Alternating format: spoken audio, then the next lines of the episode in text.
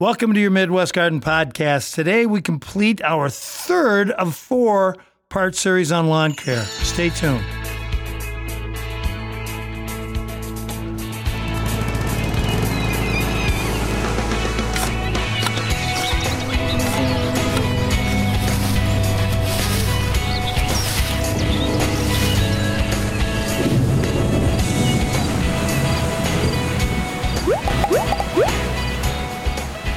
This is season one, episode 18 Fall Lawn Care. Hello again, I'm Michael Rourke, the garden guy, along with freshman gardener slash producer Scott, more like kindergartner. Say hello, Scott. Yeah, soon to be sophomore. I'm moving up. M- Moving on up. I, I write it so I can make myself whatever I want. And well, yeah, you can. Dave Slavinsky, remember him? He he's he he, he returns to YMG. See, that's coolness saying YMG, your Midwest garden. That's right. That's what it stood for and stands for. Now, he, Dave's here to complete the cycles of lawn care. Well, he's not completing it because we added one. Well, This is three of four. this is going to be three of four, correct? Well, Dave, he's still going to be completing it, He's but he's only completing going to the complete it on fall the fourth service. one. Yeah. Okay. All We'll, right. So we'll keep that. we'll you know. agree to say that. disagree or agree. Okay. Well, all right. The- uh, Now this round covers the fall, uh, autumn, basically your, the care for your lawn, and I have Dave here right now. Um, Dave, can we say welcome? And you can be nice. Sure, sure. I'm always nice to you, Mike. Yeah. Okay. Um, welcome, Dave. You, you said hi already. Now. With all of the above degree, 90 degree temperatures plus, no rain. Well, basically, you know, as soon as it did rain, we'd get squalls of it and it comes down and evaporates. Um, uh, this has really been kind of a I don't want to say a regretful summer, but it's been a unique season altogether. COVID, um, 90 degree temperatures, lack of rain. Um, hopefully, everyone has a healthy green lawn, but But I mean, uh, lo- they they don't want to pay the wa- the water bills. Now, again, I, I've been professing that you don't have to spend all this money to maintain a green yard with your water. In my township, you do. And you're, ta- that's, yeah, So you're buying it from another Midwest city. Um, but Dave, I mean, being that you're the manager of a very renowned lawn service in the Midwest, what do you think? I mean, has it been a tough one? Has it been a standard? Or it's been brutal. Yes. The Okay. 90 deg- degree temperatures have been really hard on the grass. And if people did not water, they probably saw an explosion with, due to the downpours of summer annuals, crabgrass, nuts edge, spurge, things like that. Um, we got enough rain for that to grow, but not enough rain to keep your lawn looking good. Okay, well, how's your response? I mean, what do you consider? We just, uh, it just recently, I, I looked something up relatively soon, and I want to find out about uh, what your company, Black Diamond, who happens to be our sponsor, um, but uh, thanks. uh, Actually, I, I I did a little bit of a homework, knowing that you were going to be coming on, and I just Oh, wanted to great. see if I can spoof you or hold you down by your ankles. Um, it- it- I wanted to see if we were in a drought, and being in the, the Midwest, i- it's you know it varies. We are presently, since uh, the Midwest, about ninety percent plus is in what they call an abnormally dry season, not a drought. Now there are sections in the Midwest that that are drought riddled, but um, I mean, you know, these are isolated areas. Well, I would I would agree with abnormally dry. Um, one thing people don't understand is when you get an inch and a half of rain and you get it in an hour, and the ground's hard, most of it ends up in the street and the sewer system. It doesn't have a chance to be absorbed into the turf and the soil. You're telling me that I'm stuck in a golly washer and that's not going to be beneficial? I'm not saying it's it's detrimental. It's slightly beneficial, just not as beneficial as everyone thinks it is. Okay, but everybody thinks, yeah, if I've it got, counts you know, as an inch and a half of rain on the rain total for the year, but your lawn did not get an inch and a half of water. okay. So it just flushed right on down along with the nutrients that you're putting down, or is it just, no, no, the fertilizer stays in place. Once Stay- it gets to the crown of the plant and it's there, it's there. Okay. Now, being that we don't want to rely on Mother Nature doing what she's supposed to do and what we're used to, I mean, there's nothing really about 2020 that is standard. Right. So we're out there right now noticing along with the drought, because I want to go back into the watering situation, not drought, but I mean the unusually dry um, or the moderately abnormally dry season. What does that entail? I mean, what other things are coming on board? I'm looking at people's lawns and I've heard people say, you know, I'm paying all this money and I've got nothing but brown grass right now. Or I got fungus. If I'm paying the money, why don't they take care of it? Or if I've got uh, insects, or if I've got Slow down, weeds. Mike. Slow down. One thing at a time. I'm here, man. having a One- panic one attack. thing- no, you're not. You'll be Well- all right. You'll be fine. We'll get you through it. Need a right, paper Scott? bag? You got one? No, but I thought I'd offer anyway. Okay. That'd be perfect. I don't have to look at him now. the un, the unknown gardener. Do, do, do me a favor though. Let, us I mean, I, well, where I'm would trying where to, Uh, would you like to start with this? I, I want to start. at- Uh, give me your um, what you're noticing more so because of the lack of rain, because of the higher temperatures. Um, what is? Uh, I can understand that the grasses are going to be yellow because people just aren't or can't water. But what Right. about those people that have been watering and they do have Well- the yellow or they do have the Here- brown? here's the thing, Mike. You're dealing with cool season grasses. If you have extended periods of 90, 95 degree weather, they're going to suffer some, even if you're watering, because they're cool season grasses. Okay, now why? Now I, I have I have a theory. Why are we putting down, or we're not putting down? But why is there nothing but cool season grass? Now, to my knowledge, whatever. eh, Listen up, everybody. Cool season grass. Basically, in the '60s, everybody wanted. You know, they watched the Masters tournament. They watched. You know. Um, all these golf tournaments, they've even seen football games on cool season grasses, which consist of mostly Kentucky bluegrass, fine fescue, and perennial rye. True. All right. Those are good grasses. They're pretty grasses, provided they get the nutrients and moisture that they can s- get on a regular basis. We don't have the same economic base. We don't have the same Right. weather that that's going on right now that we did in the 60s. And for God's sake, I don't even think you remember the 60s because you were probably still out there being weaned. Um, eh, the, the the thing that I'm more interested in is the grasses are still there from the 60s, and people still have the mindset that they want to have the grasses like dad or grandpa had. You still have those types of grasses, but there's newer cultivars. They're always producing newer cultivars, bluegrass and fescues and tall fescues, and they're improved var- varieties, which will be more resistant to drought and disease and eh, more or less anything. Okay, I they're wanna- lower maintenance. They're a lower burden on the I customer. want really. to place emphasis on resistant because nothing is actually, you know, totally um, uh, can totally resist. But but basically, the deeper root system, the more sustainable that they're going to be. The less uh, you're going to have. Not necessarily watering is great if you can afford to do it on a regular basis when it's done. But people got to work. Um, wa- watering is fine. I want to go to these grasses at the end of this conversation. But what else? You're, you're talking about the grasses itself. Are you noticing that there's critters coming in that are doing damage?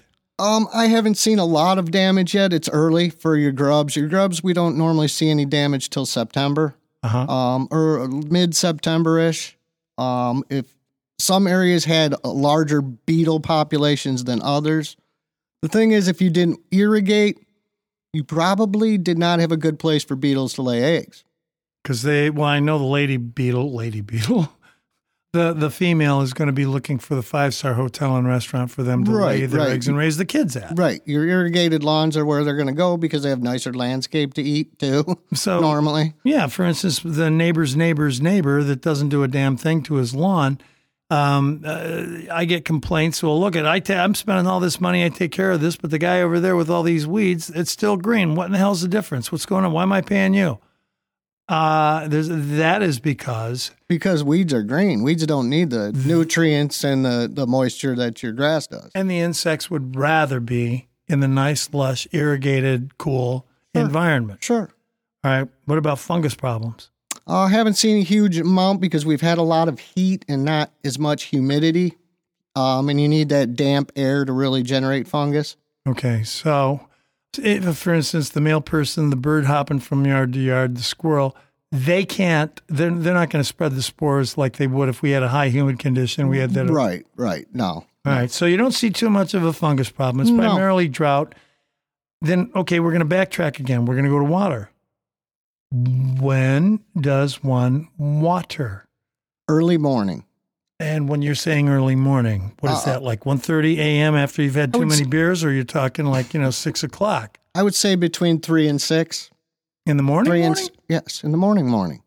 Wow. So you're saying, Okay. Okay. And in an, uh, in the hotter, drier conditions, you could do what is called syringe watering, which would mean watering a little bit in the afternoon, also to a uh, second cycle to cool the grass down. Now, when I was doing my professional thing by you know pushing a spreader, diagnosing uh, and assisting people, um, the B- Black Diamond, for instance, would send us and be educated at Ohio State University, s- like you're doing right now with your people. Um, th- I I found out by not Dr. Harry Nemchek, who is basically the entomologist, but from other PhDs over there. Anytime you can water is better than no water. But they Agreed. did place emphasis on morning watering, Yes. if you yes. can do that. All right, hang on a minute. Okay, here comes kindergartner, G A R D E N E R, Scott. Freshman, Scott, soon All right, to be fresh- sophomore. Okay, go ahead, go ahead. So I'm going to disagree a little bit, and I'm going to say it depends on your s- soil type. I have sand. He's learning. Well, no, I, and I've, this has been a number of years now that I've been doing this. But with all the sand, I water like at 10 o'clock at night to keep as much moisture on the leaf or at the crown as possible for as long as possible. Now, being that sand leaches out earlier, won't we have a problem with evaporation toward midday the following day? No, no, because it's all- it's into the soil. The, the evaporation is going to come off the leaves, which is but- going to be very minimal. well, there's a it- they call it photosynthesis for a reason. right. light processing where they make their own food. The plant's going to make its food. You're not putting the food down. If Scott, freshman, the- Sophomore. sophomore gardener, he didn't make it there yet. Um, if if Scott basically is going to do it 10:30 at night, it sits there or it won't leach out from the sand. you know what I would tell Scott?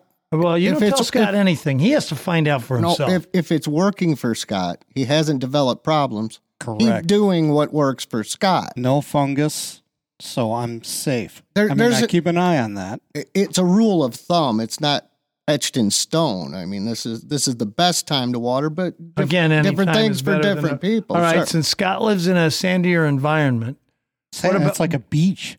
it's not sand. technic- no, technically it is a beach. This is Yeah, it beach is. sand from the Yes, glacial yes. movement. Exactly. Uh, the Midwest is full of glacier activity. Uh, the, the the scenario here is, but you're going to go from one extreme to another. Two miles north of us, you'll have sand, but then right next door, you throw a stone, it's going to be bedrock clay. Mhm. Um, and that again is because of that glacial activity. How does one usually know or want to? If uh, uh, most people, when they buy a house, they buy a yard, they just think, okay, I'm going to rake this lawn up, I'm going to feather it out, I'll bring in some topsoil, um, and then I'm going to th- throw my seed down. The topsoil is only going to be at the most maybe about two inches if somebody really wants to go overboard. If they don't, that bed of, of soil that they've been on, let's say it's clay, how easy or difficult is water to penetrate once it's evaporated or gone from that? If through this this weather that we've been having, this abnormally dry season, the the key to clay is don't let it get rock hard because de- getting it to accept water at that point is going to be very difficult. Eh, so it's not the going to. good news about it is it holds a tremendous amount of moisture if as long as you keep it moist. Okay, okay. Well, Scott's in sand, and the type of grass that he's growing, uh, freshman Scott. Do you know what kind Well, of it's, grass? uh, it's our sport mix, so it's the Well, then you've got the turf type Turf, fescue, the rye. Kentucky bluegrass, and perennial rye. Mhm. Now, is that Manhattan 5 perennial rye that's in there, or is it just your Lynn perennial rye that they've been using? It's Manhattan Rhymling. Manhattan. See, how condescending and arrogant. Okay. As he smiles at me. Anyhow, okay, so it's Manhattan rye. Do you like that blend far better than anything else, or does it, again, depend on the soil, the watering conditions, et cetera? watering conditions, how much Traffic? how much yes, how much maintenance you're willing to put into it, um, how much sunlight. It's a good it's a good general grass. It, it's durable. It looks good. Okay. It's, it's, it's a nice turf for, Sure. for basic activity, basic activity. Yeah.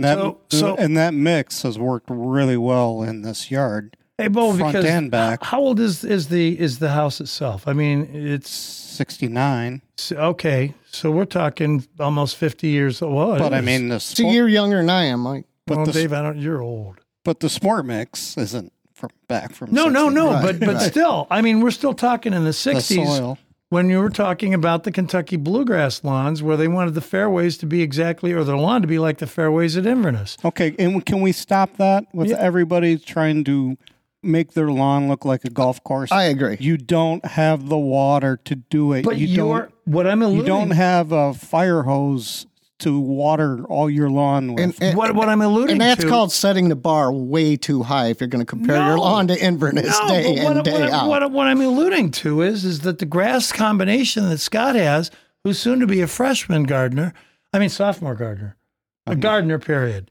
Apparently, um, I can go up and down all in one day. Well, you- maybe the, the the s- the type of turf that you have right now blends in well with the existing turf that's Exact- been there for the exactly. last 50 years. Yes, yes, and yes. that's what I was alluding to, not saying that it's going to look like the golf course green, but if you wanted to make it look good but still durable without any transitional effect, meaning, you know, day and night, one looks really fine really and the other one is really thick, one looks lighter green, one looks a, a, a different type of green. The sport mix or the turf type fescue, perennial rye, and um, bluegrass, Mike. the bluegrass, Mike. yeah, combination is is going to blend in well with the older established lawns that they've had. Yes. Yes. Okay, In- In, that's in most all cases. I wanted to bring to everybody's attention, but no. okay, Phew. feel much better. I vented. Good. I'm good. glad everybody took their earbuds up. Okay. Anyhow, all right. Be- being that, that that we've already been discussing, let's go. Being that this is the end of August right now. Okay. Middle and okay.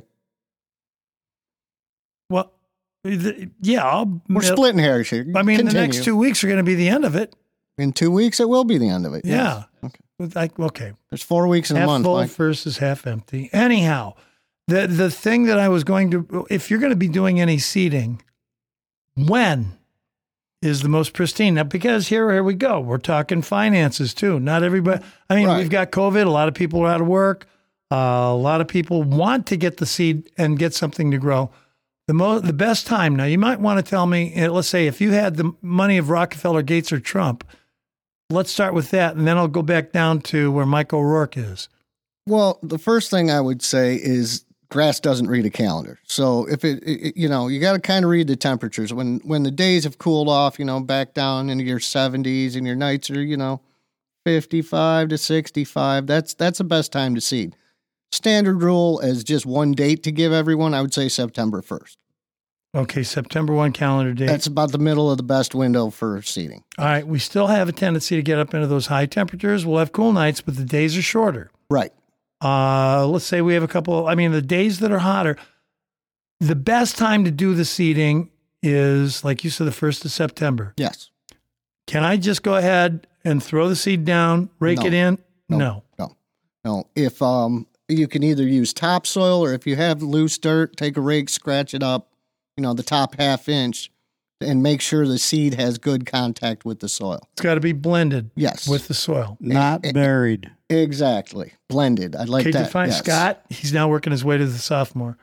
Scott, define, Answers like that, he might be a junior before this is over. You never know. uh, uh, might be your. You can call him son. Middle, Anyway. middle school or high school? It's- Uh, the, the thing that I was, I mean, w- when you're talking buried, people coming in to the garden center complaining that their grass didn't seed didn't germinate and i did everything you told me and i was like i don't remember saying bury it under two inches of dirt yeah, because it's not going to work its way up. No. I mean, the germination process just Right. will not occur. Once it starts forming a leaf, it needs that leaf surface to create food. Oh, did I inform you of that? No, no, No. Okay. all on my own, Mike. Thought I just threw that out a couple seconds, minutes ago. A- All right. Now, if if you wanted to, and I will not use the golf course analogy. Thank you. I almost said a nasty. Anyhow, if if you had spots here and there, and you, let's just say you got a wheelbarrow or five gallon bucket, you were to blend your seed and soil together into that five gallon bucket and walk around the yard, and then throw it down into these spots and step on it. That's not how I would do Mm-hmm. it. I would put some topsoil down, put the seed down, and then kind of what I usually tell people is take your leaf rake, turn it upside down, drag it back and forth across to make sure it's it's got good contact. And then wash. you don't it want in. it fully packed. don't want compaction. You ever you ever watch the grounds crew at a baseball game in between every third innings? Every where they- game I've been where to. they come with the pole behind rakes. Yep. yeah. Very, Do a light version of that. yes. Well, you don't need Well that said. big aluminum rake. I mean, you Well. can use a leaf rake. Yeah, and bingo. We just that's said that. that's what I said, I'm didn't i just verifying what Slivy said. Oh, Lord, help us all. You can use the leaf rake, but the leaf rake, I mean, if you turn the tines upside down and yeah, you corn row it. yeah, and there it- you but go. it'll you can you can you can blend it in there. Back and forth, crossways, you know. All right, however- now now you're talking maybe a, the the entire lot. Let's say somebody just decided they were going to take a total kill, knock the whole thing out, and start from scratch. Wow. Yeah, Call a professional. really, you don't recommend somebody do it That's themselves. a lot of work. That's a lot of work. I, I would recommend a company that hydro seeds. That's the smartest way to go. Now, hydro seeding, will they guarantee their work? Um, they will if you do what you're told. And I they mean, can tell that you're not doing what they're telling you to do. I have heard of companies asking to see a water bill. really? Yes. I'll be darned. Because normally, I mean, I know you can you can tell if they've been watering. Oh, I've been Sure. watering every day. Well, they're all, not. they're always going to tell you they've been watering. Yes. Uh, but yeah, but I mean, you could tell by the the way that the grass is. I mean, if they're coming up, or but then again, even with hydro seeding, you're going to get if you brought in fresh soil, you don't even have to bring in fresh soil. If you loosen up the existing soil, you're going to get dormant weed seeds to germinate. Yes. They're going to explode. They're going to take over. People are going. I spent all this money to have all these weeds come up. How do you work your way out of that one? That's why you tell them September 1st.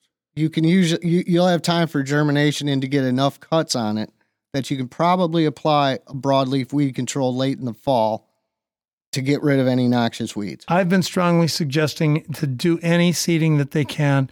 Turn a blind eye to whatever weeds that they see are coming up because they're going to be more opportunistic than the grasses themselves. Right.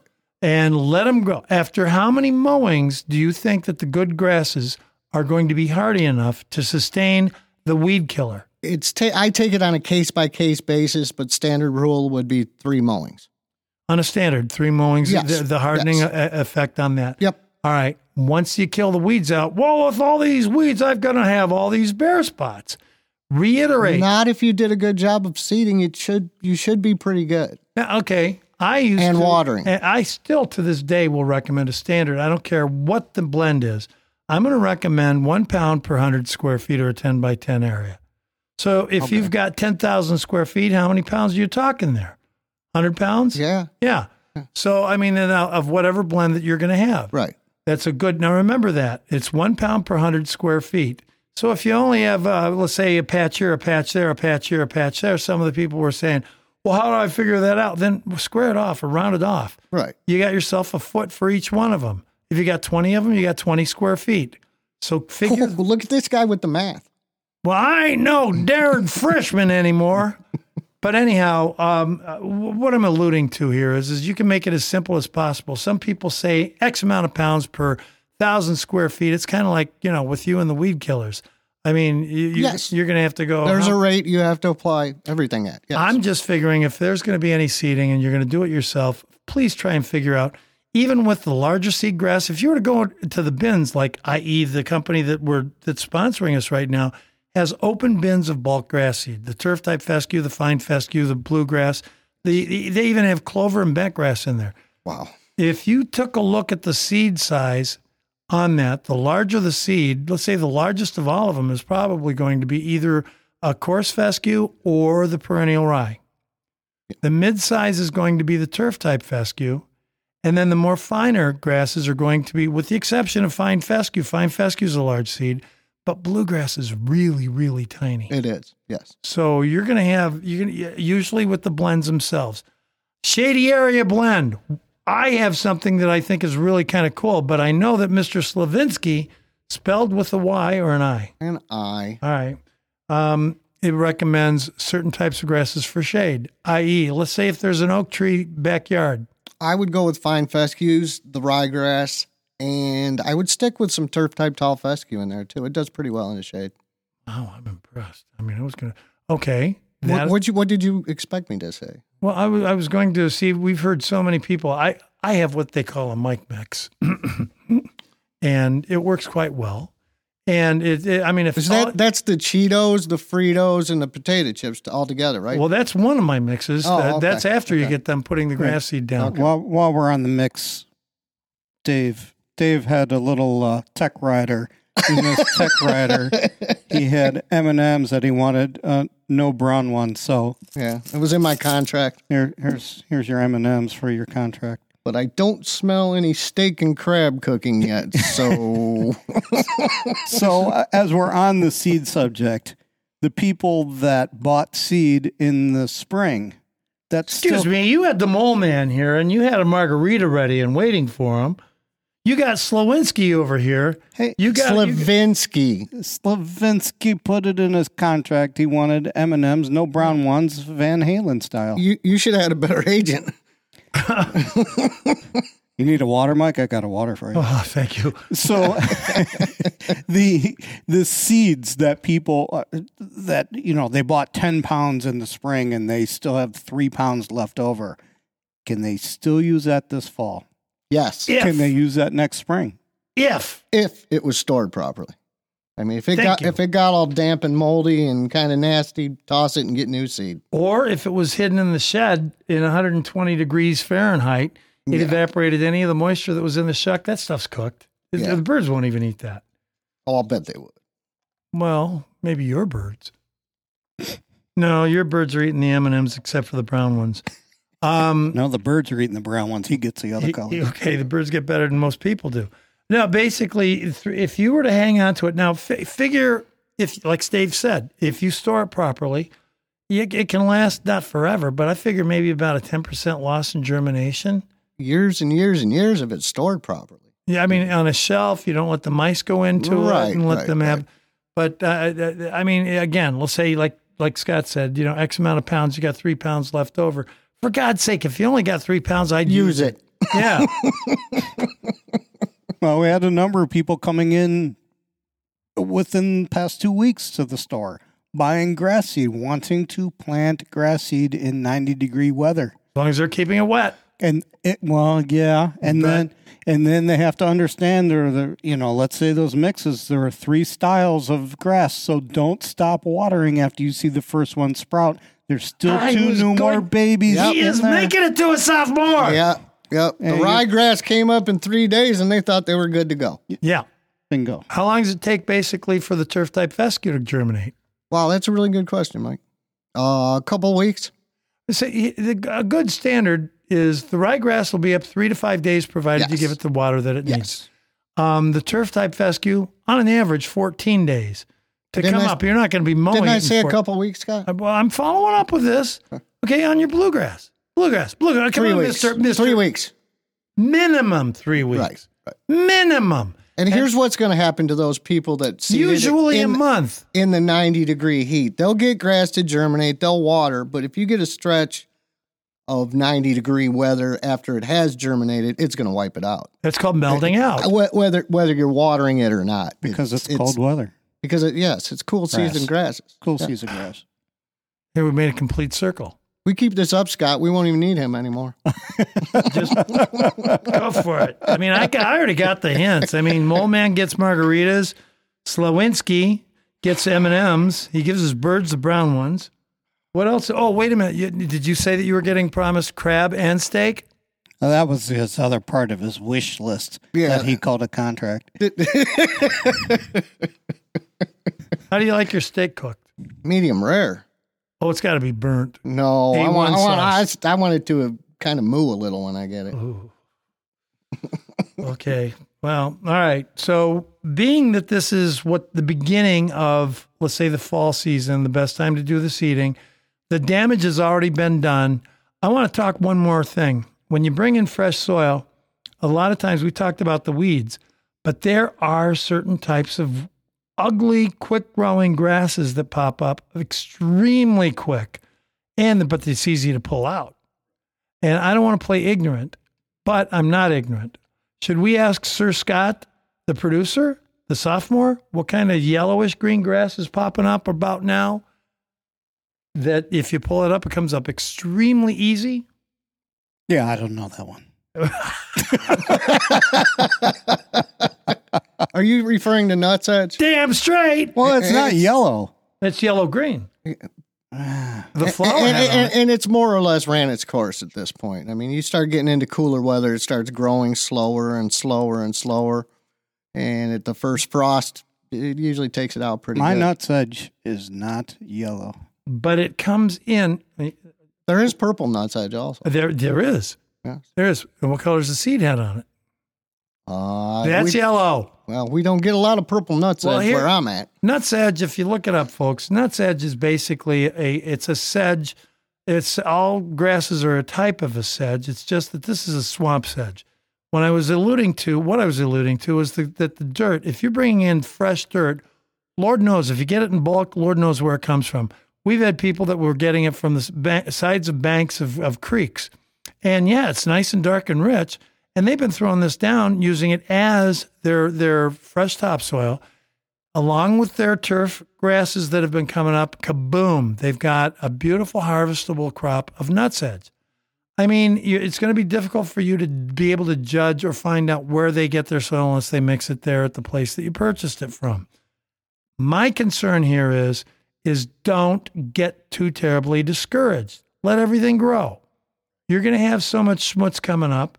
You're going to find out that you might even have a little bit of, oh gosh, crocus coming up here and there. I mean, anything that was from a bulb, anything that once you expose it to air, sunlight, and moisture, everything's going to grow.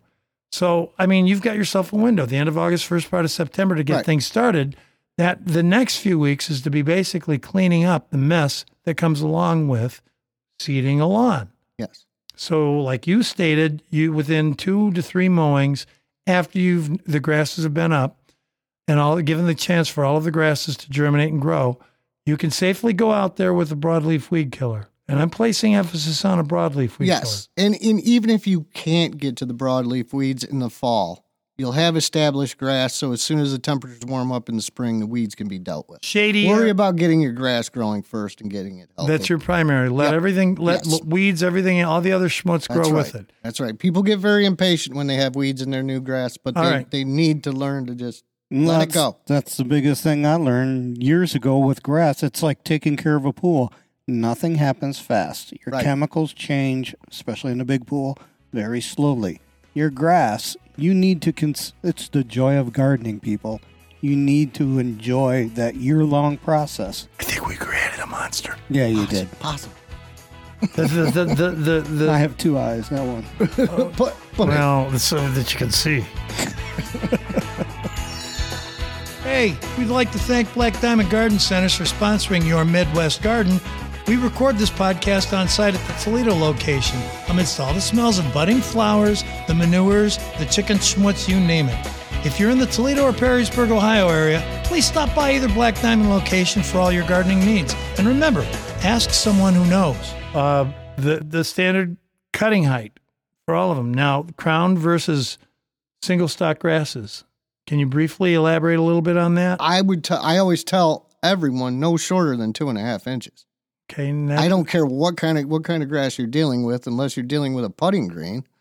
Now we're not talking golf I courses, knew. damn it! I knew that was coming the second Shay. it came out of my mouth. Turf type fescues and bluegrasses will grow in a crown. They spread both rhizomaceously, which means the root system, and through tiller activity, spider plant like little tillers. What that happens, what, what ends up happening, if you cut it at that two and a half cutting height, you're allowing that tiller activity to occur, top growth, top spreading, and rhizomaceous activity, root growth, to thicken up on the at, and start to come out that direction. But not all lawnmowers are set the same. People used to think, well, I've got it at the fourth setting. Each one of those settings on some of them can be a half inch. Right. So the Th- fourth those are not- setting's only going to be two inches. There goes my math again. Well, and I would I would say read the manual on your mower because no four doesn't mean four inches What I'm what I'm because thinking. they most of, a lot of them go up to six, and I don't see them cutting at six Well, inches. why don't they cut? Why don't they just measure from the bottom of the deck to the concrete of the sidewalk or the driveway? Just measure the gla- grass blade. Yeah. Oh, Wouldn't they have here, to- little grass blade. I'm going to measure you. You're going to be good.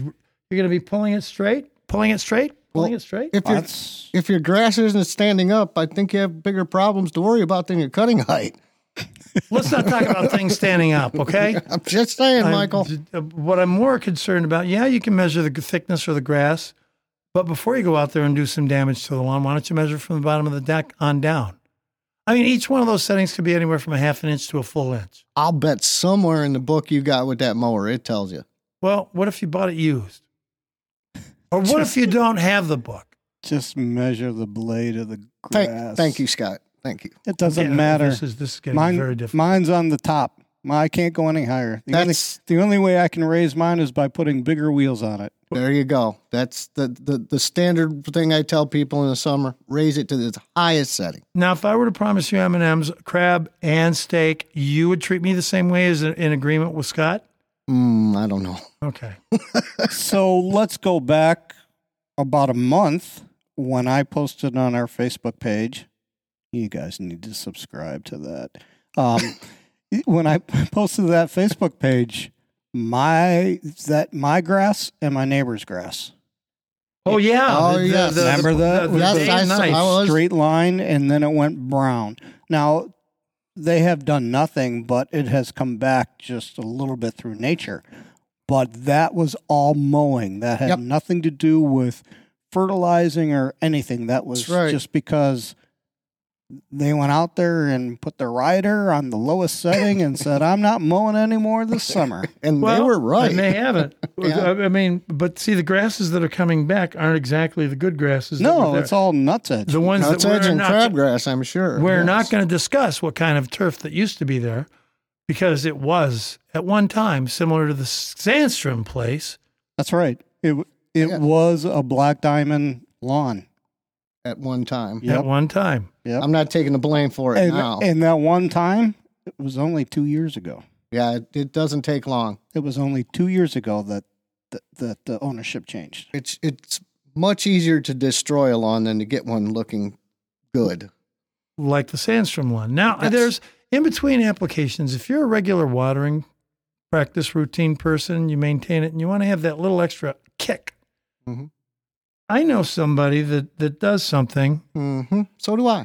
that that with with with you know you're not going to see. I don't recommend anybody do anything. If you've been on the lawn service program, follow that to the T. Uh, and especially if you don't know much of what you're doing, but if you're willing to accept the consequences for your actions, and you have one of those oopses, well, you know it's your fault. But in between applications, there's a little nutrient that has been put down, and I'll let Scott elaborate. All right, you want to go to sophomore or you want to go to junior? It's uh, for You're putting for, a nutrient for our into the- listeners. I don't care what it is, where I go, it's Milorganite people. Milorganite is the answer. It is a quality product. It's a no doubt. It, it but last year just boom, and my lawn was hundred percent different. It was, and I mean, we had that wet June, and in between the lawn service applications, I would go out there with my little hand spreader, nothing special, just. Sounded like a sprinkler, Scott. Work on your hand spreader sound effects. All right, well, you know, I'm only a sophomore. Well, yeah, yeah, but he did it, man. He put that Milorganite down. Now you can. I mean, it's it's it's considered it's Milwaukee sewage sludge. They've had the Yes. breweries out there. Um, th- so there's a there's a bunch of natural schmutz in there that that that at the risk of burning, I don't think you're going to burn. You can No. waste it, wash it in. Um, it is a absolute. What it has in there is is what they call micronutrients that generally the, the plant, if you've got a program that you're following, the micronutrients are used and abused and absorbed and gone, usually within a four week period or longer than that. But this is going to give you those micronutrients that it's going to allow the plant to absorb your lawn service fertilizers a lot quicker, a lot more efficiently, and a lot more effectively. So the plant is m- much hardier. And you can't be afraid of it because it's as simple as ABC. There's nothing to it. It doesn't smell hollytone. It smells five thousand times Huh. worse than than Milorganite. Can you do This is true.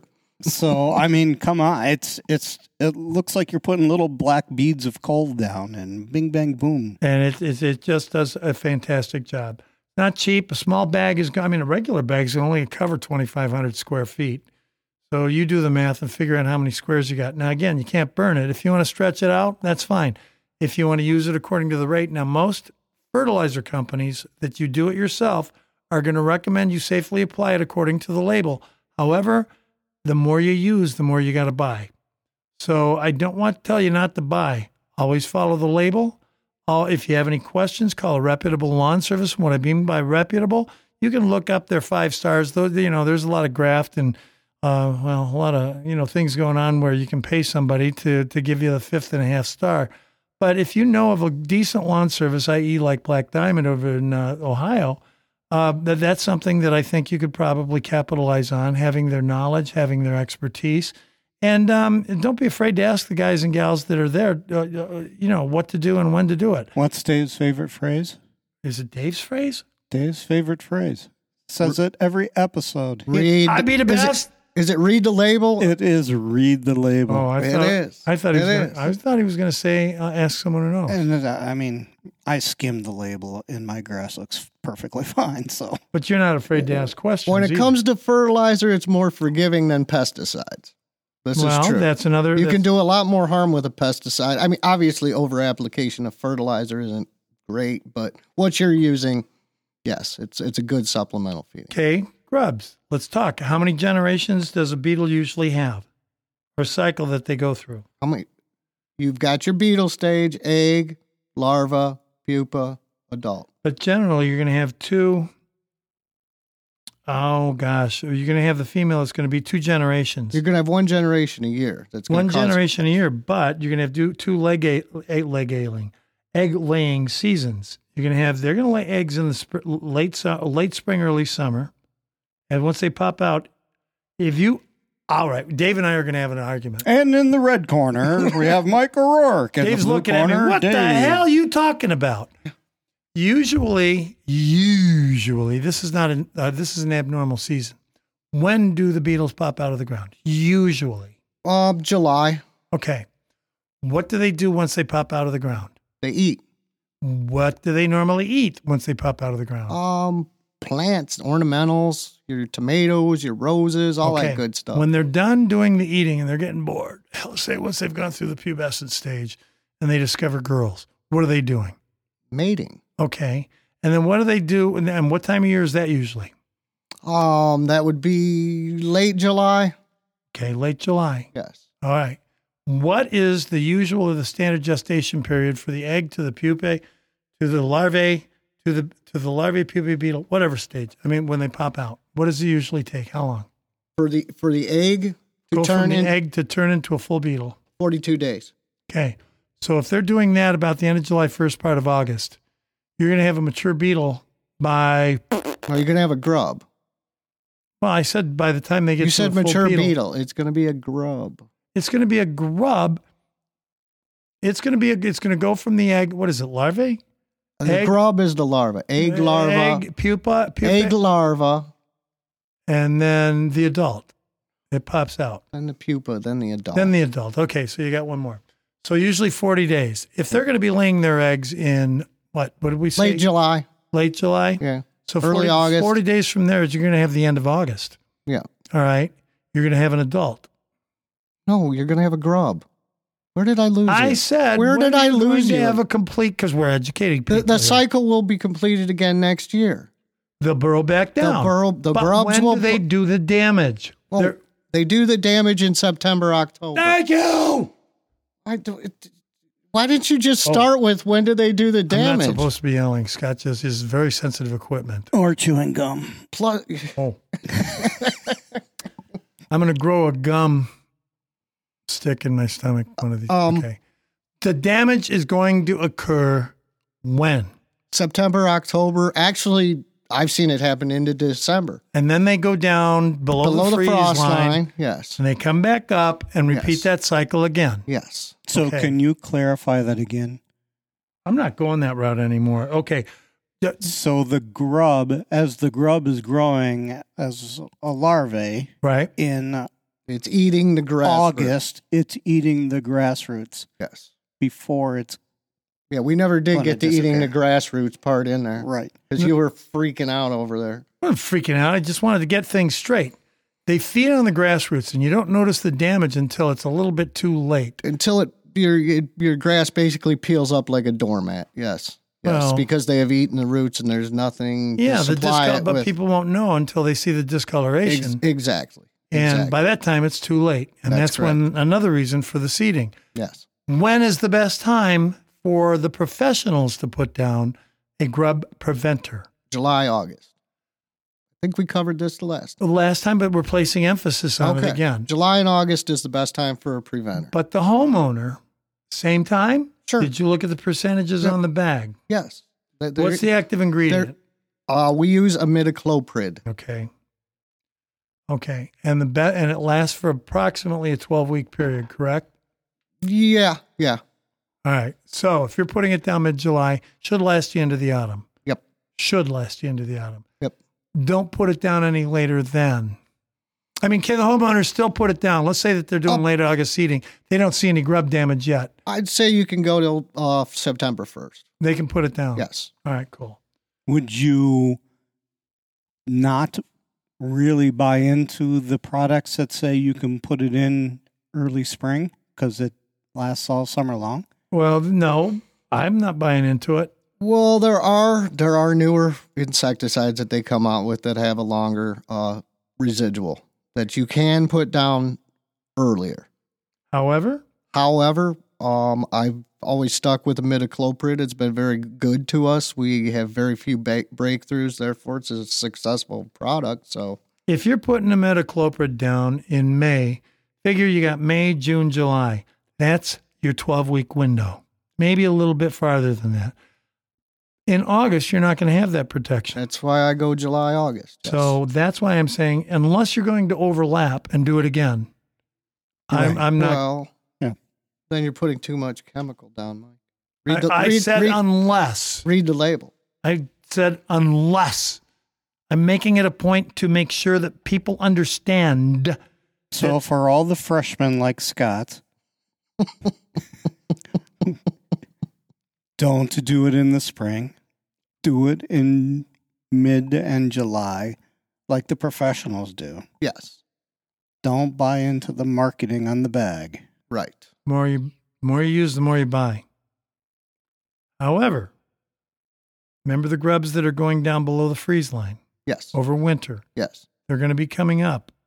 Are they going to be feeding on the root system of those grasses when they come up before they turn into a full beetle? Uh, they feed very little in the spring. They do a small amount of feeding. The problem you'll have trying to kill them then is they are large. They are very large. They're very hard to kill in the spring. The other thing is, how do you tell the difference between a June bug, a European chafer, and a Japanese beetle grub and a billbug grub? You look at the rastral pattern. And define what a rastral pattern is. Um, it's on the On It's their that- asses. It's Yeah. the hair Um, on their I- I- ass. unlike you, I was trying to be polite. I can say that, can't I? You just did. Well, I- Scott may end up leaving that out. They're Alright, but they're it's- the hairs on the hind quarters, on the hind side of the grub. Yes. And I don't And expect they all you have to a gr- distinctive pattern. Yeah, But yeah, let's not get that involved I as don't a homeowner. think that's yeah. The homeowner needs to know. Just generally, um, uh, certain beetles are going to eat outside, like you said, the tomatoes, your ornamental leaves. Japanese beetles, for instance, love love roses. yes. They love you know Japanese maple trees. They love tomatoes, but they're probably going to be doing most of their damage in daytime hours, yes. where the other beetles are going to do them nocturnally at The, nighttime. the chafers are night flyers. yes. Right. So you're going to have that problem occur, and, and noticing, and to a good eye. I mean, I know Dave's got a good eye. Scott, Scott's got a third eye somewhere, but he's also learning, and he's now working his way through sophomore. He's he's paying attention to the par- the practices of insects like the beetle. It doesn't matter really what kind of beetle you have or what kind of grub you have. This imidacloprid is going to be something that you're going to work that need to put down and do it about end of July, first part of August for the coverage and the protection that you're going to need in your lawn. Yes. Always read the label. Do not use it on any vegetables. This is true. It's a systemic. So It works through the system of the get plant. into the system of the plant, and you don't want that. Okay. Anything else that you want to bring to our attention right now, Mr. Slavinsky? I can smell the crab meat and the uh, steak of Bruin. I can't for some reason. Um, because it doesn't exist. exist. All right. Now, being that this is actually three of four, we're going to be coming back on probably, I want to say maybe about the end of September, first part of October. Okay. By that time, we're going to have leaves that are going to be changing color. Is it going to be too late to seed? I'm going to ask that. Anything that you seem to think that's going to be unique and unusual or usual that most people don't. in Besides general. you, Mike? Scott, take it over. You're going to be closing. Anyhow, anything that you think of, please bring it to our attention. Certainly. All right. And then I'd like to, you know, continue to remind you that Dave basically is the lawn manager for the company that sponsors this program, Black Diamond Incorporated. They're located on uh, in Northwest Ohio and service Southeast Michigan and uh, the northwest corner of the uh, state of Ohio itself. And for a brief uh, little synopsis, somebody asked a question. Well, what basically consists of the Midwest? This is going to be a quick tease. What does the Midwest states consist of here? Either sophomore Scott or Dave Slavinsky. Is it like Cash Cab? We just name as many as fast as we I can. want to see which ones you get right. Can I borrow your list? No, Well, you don't have this memorized. You don't know these? I know it. I just want to make sure that you guys can spell it. All right. So here we go. So I'm going to say the western half of Pennsylvania. So we'll say Pennsylvania, Ohio, One, Indiana, Illinois, that's four, Michigan, five, Wisconsin, six, Iowa. seven, And what I'm, Minnesota, I'm- um, Kentucky. well, oh, there you go, Kentucky. 'Cause Minnesota, and is- Kentucky. I think Mis- Minnesota is north. I wouldn't. I wouldn't No, we got it. yeah, uh, no, in accordance- Minnesota is actually, but Minnesota is considered a Yeah. Midwest state. Yep. So you've don't got they Mi- only get like three weeks of summer a year though? well, they're up there near the UP. I mean, the, the, It's a little the- brisk. well, are you Yeah. complaining? I no, mean, th- sure, they come to Toledo to, to vacate in the middle of February. this summer I would have taken brisk all summer long. believe me. Yeah, the, the, the, the- officially the Midwestern states are Michigan, Ohio, Indiana, Kentucky, Illinois, Minnesota, Wisconsin, Missouri. Nobody got that one, and Iowa. All right, David, I'd like to thank you for uh, coming on board. Thanks Uh, for having me, Mike. Well, uh, it- Scott? it's actually Scott. He's the one that had to, to. We had to go through all sorts of, you know, bending sideways, backwards, in between, grabbing ankles, M and M's, steak, and and crab meat. and now we're doing the number four. Now we're doing the number four, so we're gonna we're gonna have you on board again. I hope you're fattened up, and for the next one. But I again, will. all right. Well, again, it's been super. Um, any Yeah. kind of questions that you might have, please do us a favor and contact us at YMG, which stands for what, Dave? Your Midwest gardener. Garden, your Midwest Garden. But if you screw up and spell it wrong, Google will help you. You can find us basically on any any of the uh, podcast sites. But if you wanted to, just podcast your Midwest Garden with my name's still on it, Michael Rourke. Scott's might be on there too one of these days. But you put it on there and you can basically play it. I think you're going to find it quite interesting, quite educational, and fun. So um, we'll see you until next time. And when's our next one, Scott? Next week. Thank you very much. Ah, we'll see you guys later. Bye. Thanks for listening to Your Midwest Garden. If you like today's conversation, please share this podcast with friends and family. And don't forget to click on the subscribe button so you won't miss any future episodes. Plus, if you have any show topics you'd like us to discuss, head on over to our sponsor's Facebook page, which is Black Diamond Garden Center, and message them your topic idea. For all of us at Your Midwest Garden Podcast, I'm Michael Rourke, the Garden Guy. Hope you enjoyed today's conversation.